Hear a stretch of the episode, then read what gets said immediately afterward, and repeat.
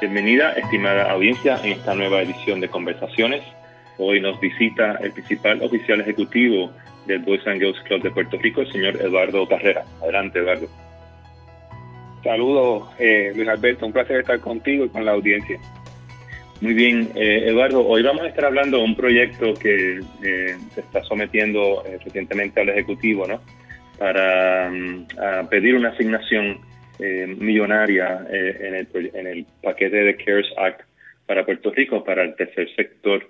Pero antes de hablar de la importancia de este proyecto, vamos a hablar un poquito de de Boys and Girls Club en Puerto Rico, la trayectoria eh, de, de, esa organización y, cómo se ubica en este momento en espacio y tiempo. Eh, muchas gracias. Eh, bueno, Boys and Girls Club ya opera en Puerto Rico por 52 años. Esos 52 años han sido momentos de, de, mucho aprendizaje de cómo trabajar con, con comunidades de alto de alto riesgo y vulnerabilidad. Nosotros servimos en 13 comunidades eh, diferentes en Puerto Rico, desde Vieques hasta Mayagüez, y servimos a niños y jóvenes que en su mayoría, sobre el 90%, viven bajo niveles, niveles de pobreza. Eh, originalmente entramos en Puerto Rico como una organización que proveía servicios fuera del horario escolar, así que estos niños y familias pues tenían un lugar seguro dentro de sus comunidades donde diariamente los recibían profesionales y los apoyaban en ese proceso de desarrollo que es tan importante para los niños y, jóvenes. Eh, con, el, con el pasar de los años hemos evolucionado también al, al ámbito de política pública. Hace ya siete años el personal de Boys and Girls Club crea el Instituto para el Desarrollo de la Juventud, que es una organización que se dedica a levantar los asuntos de niñez y juventud utilizando datos y proponiendo políticas públicas que apoyen, sorry, acá, que apoyen a la, a la, a la niñez y la juventud. Eh, y finalmente, hace dos años comenzamos con la primera escuela eh, Alianza en Puerto Rico y básicamente fue una expansión de nuestros servicios entendiendo que nuestras comunidades pues necesitaban oportunidades eh, diferente a lo que estábamos ofreciendo hasta ese momento.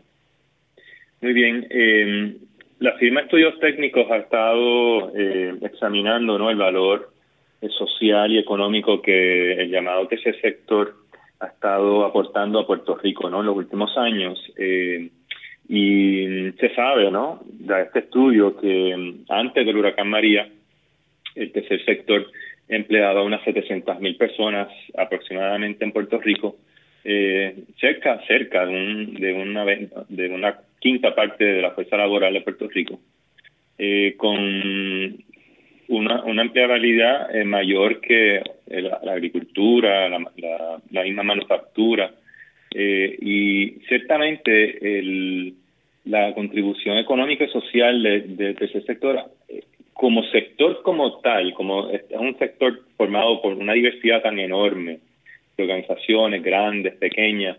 Eh, eh, ha sido difícil cuantificarla y ha sido aún más difícil visibilizar ese, ese aporte, ¿no? Por esa, por esa fragmentación.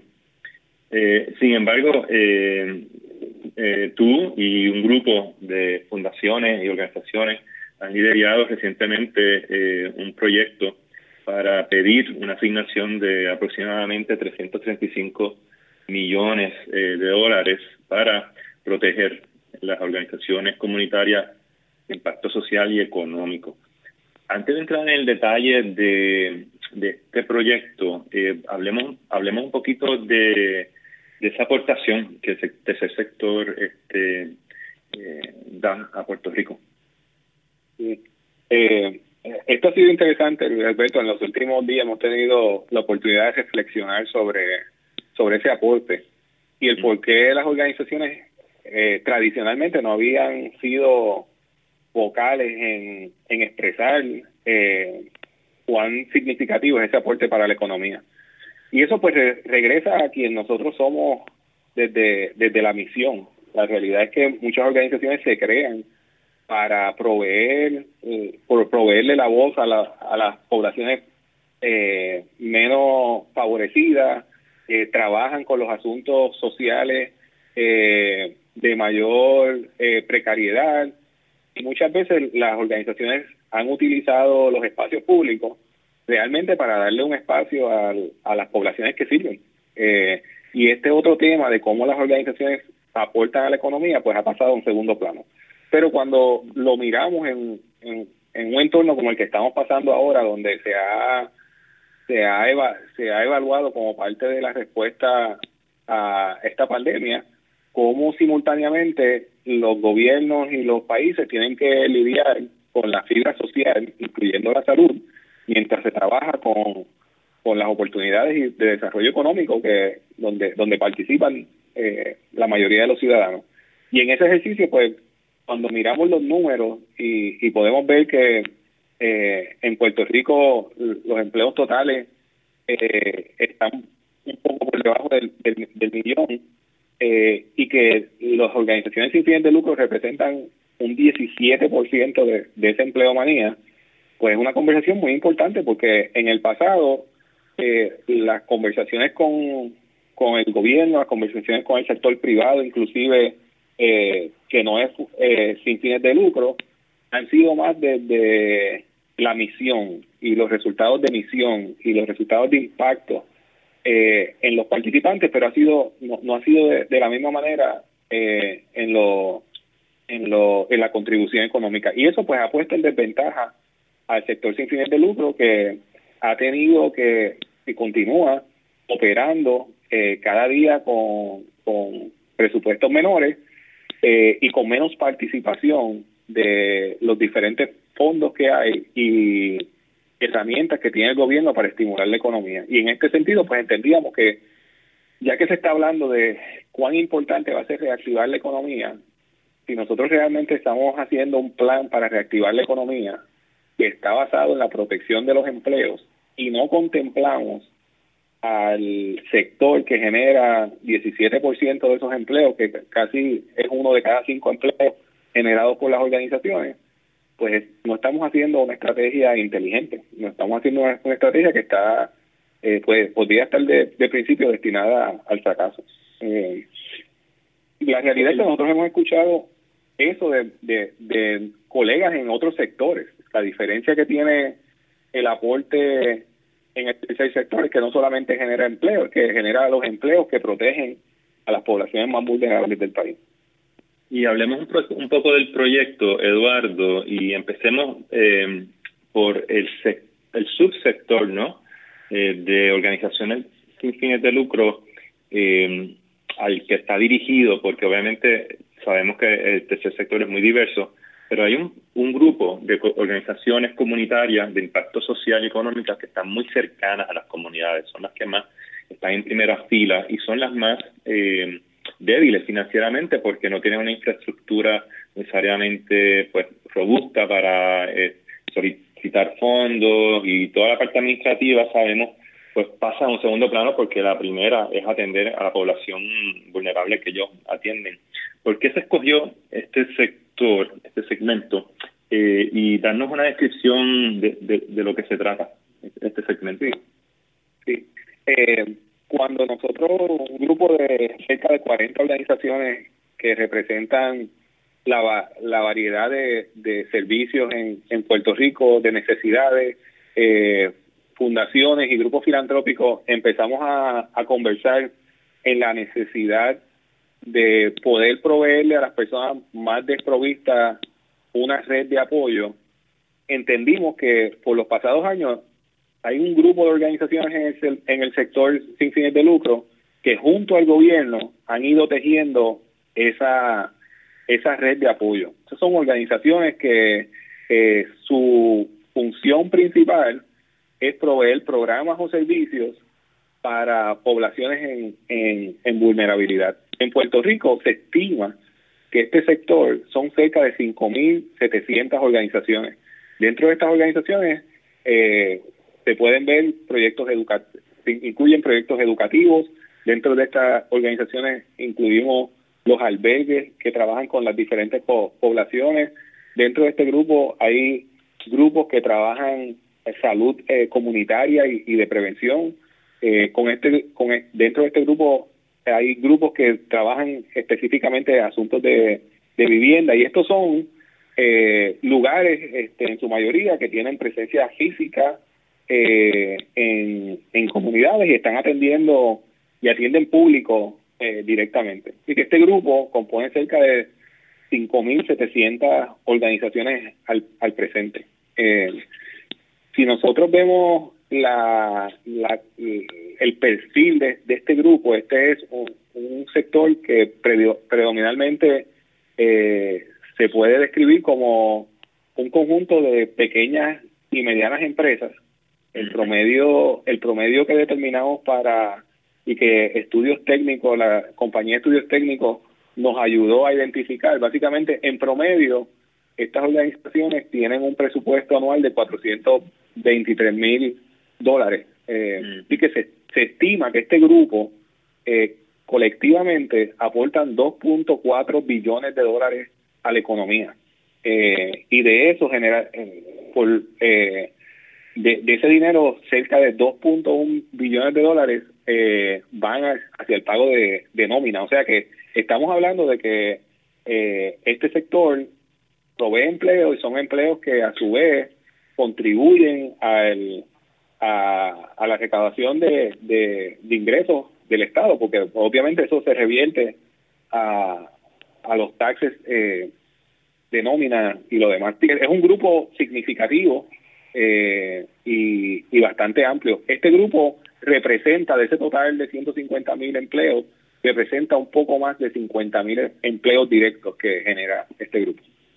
Bien, eh, y este grupo eh, atiende eh, una serie de, de, prioridades para el país y el proyecto como tal se enfoca en siete prioridades, ¿no? Siete focos, entre ellos pues la salud física y mental, la seguridad alimentaria, seguridad, vivienda, protección de empleo y apoyo a personas desplazadas, educación y protección del sector social. O sea, una agenda bastante ambiciosa eh, y a la misma vez eh, engloba ¿no? Eh, los sectores más importantes y los servicios más básicos. ¿Cómo fue el proceso de, de lograr esta coalición? y, cuál ha sido la experiencia en, coordinar este grupo para poder presentar esta, esta propuesta que entraremos en detalle más próximamente. Bueno, pues primero yo creo que, que es importante recabar que las organizaciones eh, mantienen relaciones, eh, ya sea individuales o colectivas, con, con el sector. Y que por los últimos años nos hemos visto forzados positivamente a reflexionar en conjunto, a trabajar proyectos en conjunto. Creo que María fue eh, una prueba bien importante para el, para el sector y, y lo que pasó después de María eh, aglutinó muchas muchas organizaciones en, en diferentes mesas que lo que buscaban, más allá de entender un servicio directo, era hablar de las causas, las causalidades de, de por qué nosotros tenemos tantas vulnerabilidades en, en las diferentes comunidades. Y ese trabajo que en diferentes espacios se ha venido haciendo por diferentes grupos, yo creo que ayudó y definitivamente fortaleció a que una vez comenzara el, este proceso de, de, del cierre por la pandemia, pues naturalmente pudiéramos tener conversaciones eh, mucho más ágiles, mucho más rápidas, mucho más profundas, porque se había construido hasta cierto hasta cierto punto un entendimiento eh, y una base de principios que es que nosotros estamos como sector buscando que esa desigualdad que existe rampante en nuestra isla, pues pues se vaya eliminando y que podamos proveer oportunidades reales para la gente. Así que creo que desde el punto de vista de tener personas alineadas con el con el principio básico que es que lo que vamos a hacer pues, va por encima de cualquier organización, cualquier individuo que esté en la mesa, eso pues facilitó los, los trabajos. Definitivamente, eh, eh, una propuesta como esta requería un peritaje específico y nosotros eh, pudimos eh, reclutar a compañeros del sector que sabemos que tienen el, la experiencia, tienen el peritaje y tienen también las redes para, para traer ideas y, y se reclutaron cerca de 40 individuos que se dividieron en cuatro comités para para comenzar el, el proyecto el proyecto de diseño. Creo que una de las cosas importantes fue que desde el día uno no estábamos buscando eh, proponerle al, gobierno un programa o no estábamos eh, eh, pidiendo eh, para un servicio en específico. Desde el día uno entendimos que la metodología tenía que ser amplia y por eso eh, montamos el proyecto pensando en es un lente de respuesta de emergencia. Así que cuando lo que hemos aprendido sobre respuesta de emergencia nos llevó a pensar en que si lo, lo, que fuéramos a hacer necesitaba contemplar las necesidades básicas de los individuos y a la misma vez utilizamos una metodología de pensar en esa red de apoyo, ese safety net que necesitan o van a necesitar los individuos para no, no tener una caída de, de precipitada sin ningún tipo de, de de ayuda de parte de, algún sector. Y entonces, juntando esos dos conceptos, fue que determinamos que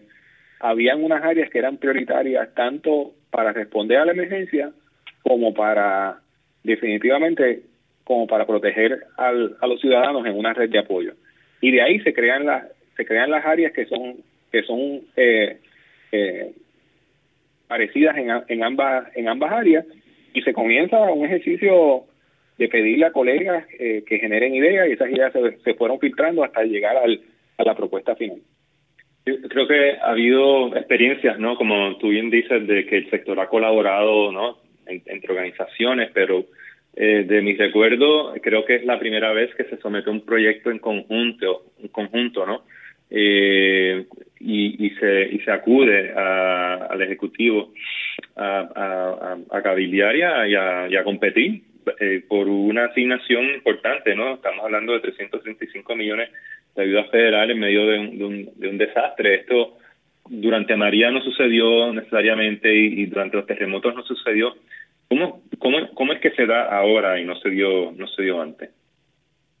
Yo creo que hay un aprendizaje de, de, experiencias pasadas. Eh, María, María fue yo diría, el ejercicio de compromiso más grande que han hecho las organizaciones sin fines de lucro para este país.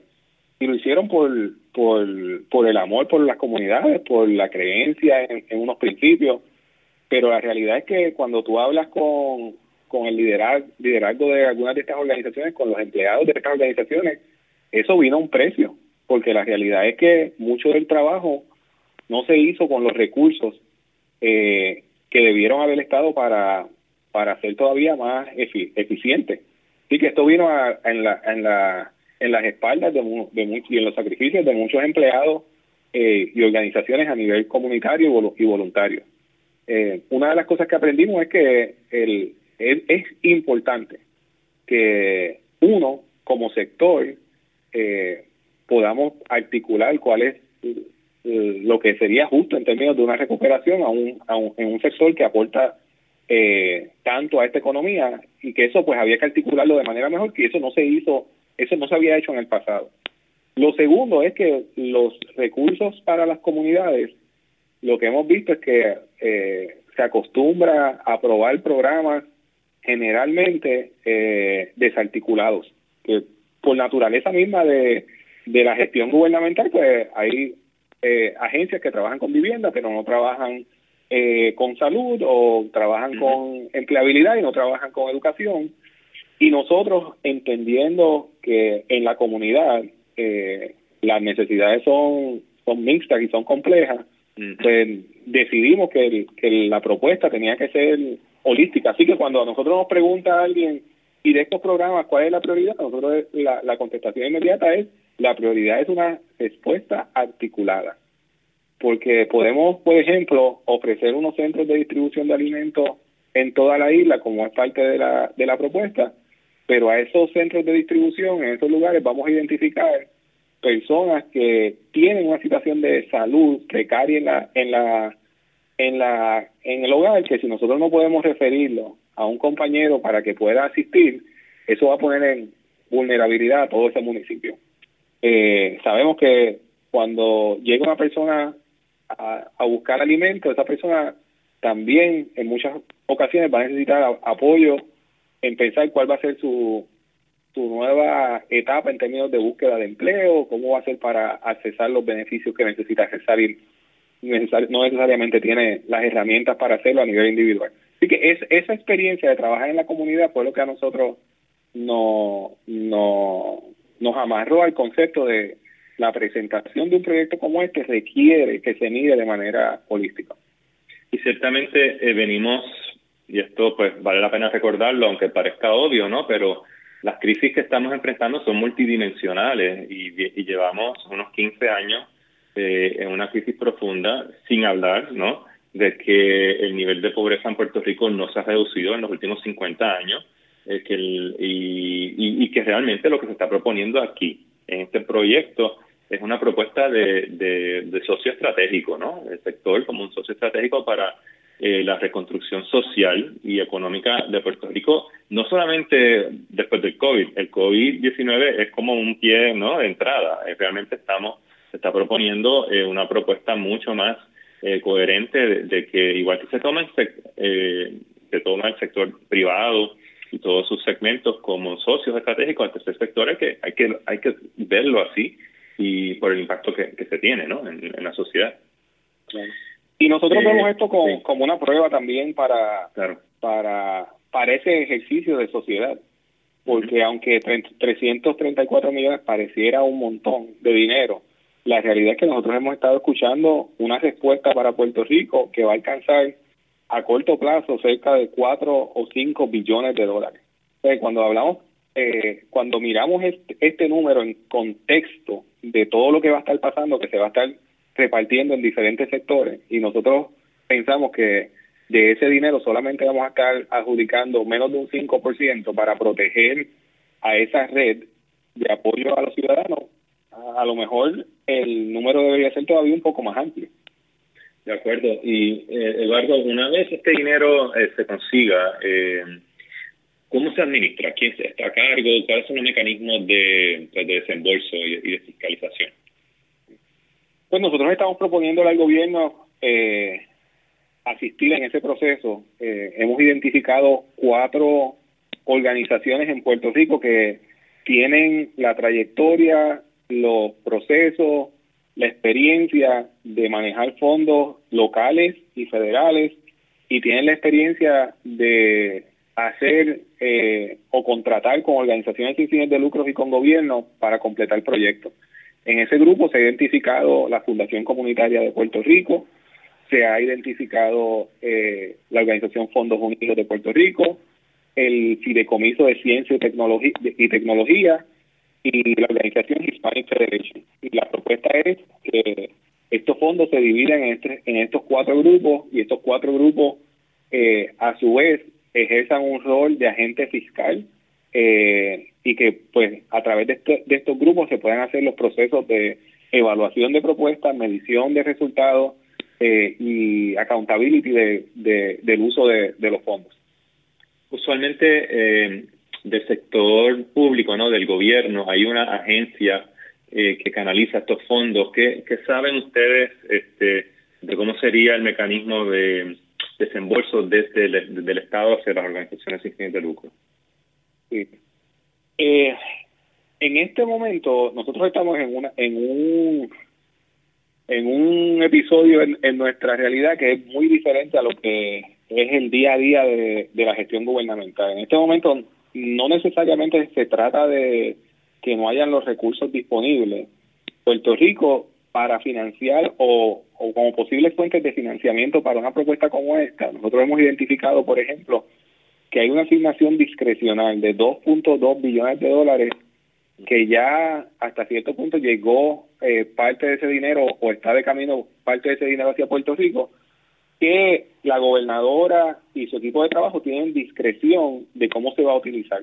Ese dinero podría financiar la totalidad de un proyecto como este y simplemente podríamos comenzar a implementarlo eh, esta, esta misma semana.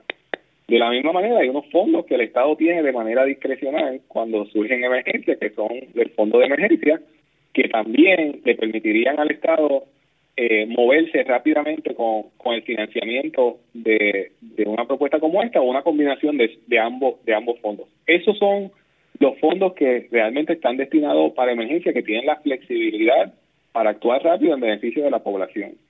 Aparte de esos fondos, Puerto Rico cuenta con unas, unas apropiaciones específicas que tienen las agencias de gobierno. Algunas de ellas eh, son todavía asignaciones que fueron destinadas a, la recuperación de María, eh, pero son fondos que mediante enmiendas a, los planes de acción podrían eh, ser mecanismos para financiar parte de esta propuesta. Y eh, adelante, sí, perdona, adelante. E, eso, perdona, eso, requiere un poco más de trabajo porque eso requiere aprobación del gobierno federal, de las agencias y de los custodios. Los otros dos mecanismos son mecanismos que son un asunto de prioridades. Si el, si el Estado, la Junta de Control, la gobernadora decide que esto es un asunto prioritario, esto podría ser eh, financiado inmediatamente. ¿Y qué reuniones se han tenido, o sea, algunas con el Ejecutivo y con la Junta de Supervisión Fiscal hasta ahora? Pues nosotros hace semana y media hicimos peticiones de reuniones a ambos, la la gobernadora, la Junta de Control eh, y la oficina de, AFAP que, que maneja la relación entre entre entre Puerto Rico y, y el y el Tesoro de Estados Unidos específicamente con la asignación del, CARE Act. Eh, la semana pasada tuvimos reunión con eh, el señor Omar Marrero, director ejecutivo de, de AFAP. buena, una buena reunión en, en ese en esa en esa reunión él no, no, no brindó información de dónde estaba el proceso eh, de negociación con el Tesoro, cuáles eran las limitaciones que tenían ellos con el uso de los fondos y cuáles eran las flexibilidades que tenían ellos con el uso de los fondos. El señor Marrero se comprometió a elevar este asunto uno con la con la gobernadora y lo segundo que se hizo fue que dentro de ese equipo de trabajo hay una persona que está mirando el plan que presentando al Tesoro para ver en qué áreas se podían incluir las la recomendaciones. Ese fue el compromiso que tuvimos de, de su oficina y en el día de, hoy nos, dieron seguimiento adicional que están trabajando en esa evaluación. Con la Junta de Control Fiscal eh, tuvimos reunión esta, esta mañana, se le presentó el, el proyecto, eh, se le presentaron eh, los detalles de las gestiones que se habían hecho hasta ahora y nuevamente pues se le, se le solicitó uno eh, el insumo de ellos de cómo veían una estrategia integral como esta y entonces cuáles serían los próximos pasos en términos de un compromiso específico de la Junta. Ellos hoy nos pidieron varios días para analizar el, el proyecto eh, y mirar en detalle cómo eso se puede o no unir a, a su agenda de, de trabajo. Así que eh, esperamos seguimiento en los próximos días con ellos. Con la oficina de la gobernadora le hemos dado seguimiento a la reunión y todavía no hemos tenido respuesta de, de fortaleza sobre la reunión. Este, entendemos que ya ha sido informada a través de Omar Marrero. Muy bien. ¿Cuál es la ventana de tiempo con la que se está trabajando ahora mismo para poder este el sector eh, conseguir esa asignación? No, la realidad es que estos fondos son para emergencia inmediata, o sea que ya hay ya ya Puerto Rico puede y ha estado utilizando tanto el fondo de emergencia como asignaciones eh, que van a ser reembolsadas bajo bajo el CARE Act. Así que estamos hablando de que no es un esto no es un asunto de cuánto tiempo las organizaciones tienen para negociar con el gobierno. Yo creo que lo tenemos que mirar desde desde la perspectiva de, del resultado que queremos ver. El resultado que queremos ver es protección de empleo. Cada día que pasa eh, para estas pequeñas empresas en Puerto Rico que generan empleos, que están siendo vulnerables desde el punto de vista de qué va a pasar con, con los ingresos, pues aumenta la posibilidad de que nosotros perdamos empleos significativos en, en el sector. Lo segundo es que cada día que pasa hay una persona que tiene una situación adicional por el causada por el desempleo que, tiene. Eh, vemos cómo se complican las situaciones eh, en, la, en las comunidades por la falta de alimentos. ya empezamos a ver los estragos a causa del, confinamiento, de tener una, una población básicamente cincuenta y pico de días eh, en espacios eh, cerrados, en, en familias que a lo mejor unas son muy funcionales y otras pues no lo son. Eh, cada día que pasa tenemos hay un hay un costo hay un costo económico para el, para que esto se extienda. Cada día que pasa lo vamos a pagar. Hay un costo humano cada día que pasa con, esto. Yo creo que hasta cierto hasta cierto punto hay un hay un costo político porque nuestras poblaciones están bien pendientes de cómo nuestros líderes están respondiendo o van a seguir respondiendo a, a las exigencias del, del, del país. Nosotros pues entendemos que esta propuesta pues alinea las tres cosas. Muy bien. Eh, Eduardo Carrera, el principal oficial ejecutivo del Boys and Girls Club de Puerto Rico, muchísimas gracias por estar acá en conversaciones. Gracias a ustedes por ampliar la voz. Y quédense en sintonía, estimada audiencia, eh, para el domingo que viene vamos a estar entrevistando al señor Marcos Santana Andújar, uno de los portavoces del Task Force Social del Pueblo y portavoz y director de la Red por los Derechos de la Niñez y Juventud, eh, para seguir conversando de cómo el tercer sector se sigue organizando para colocarse como un socio estratégico en la reconstrucción de Puerto Rico. Esté todo el mundo bien y saludable y será hasta el próximo domingo cuando nos veamos. Hasta la próxima.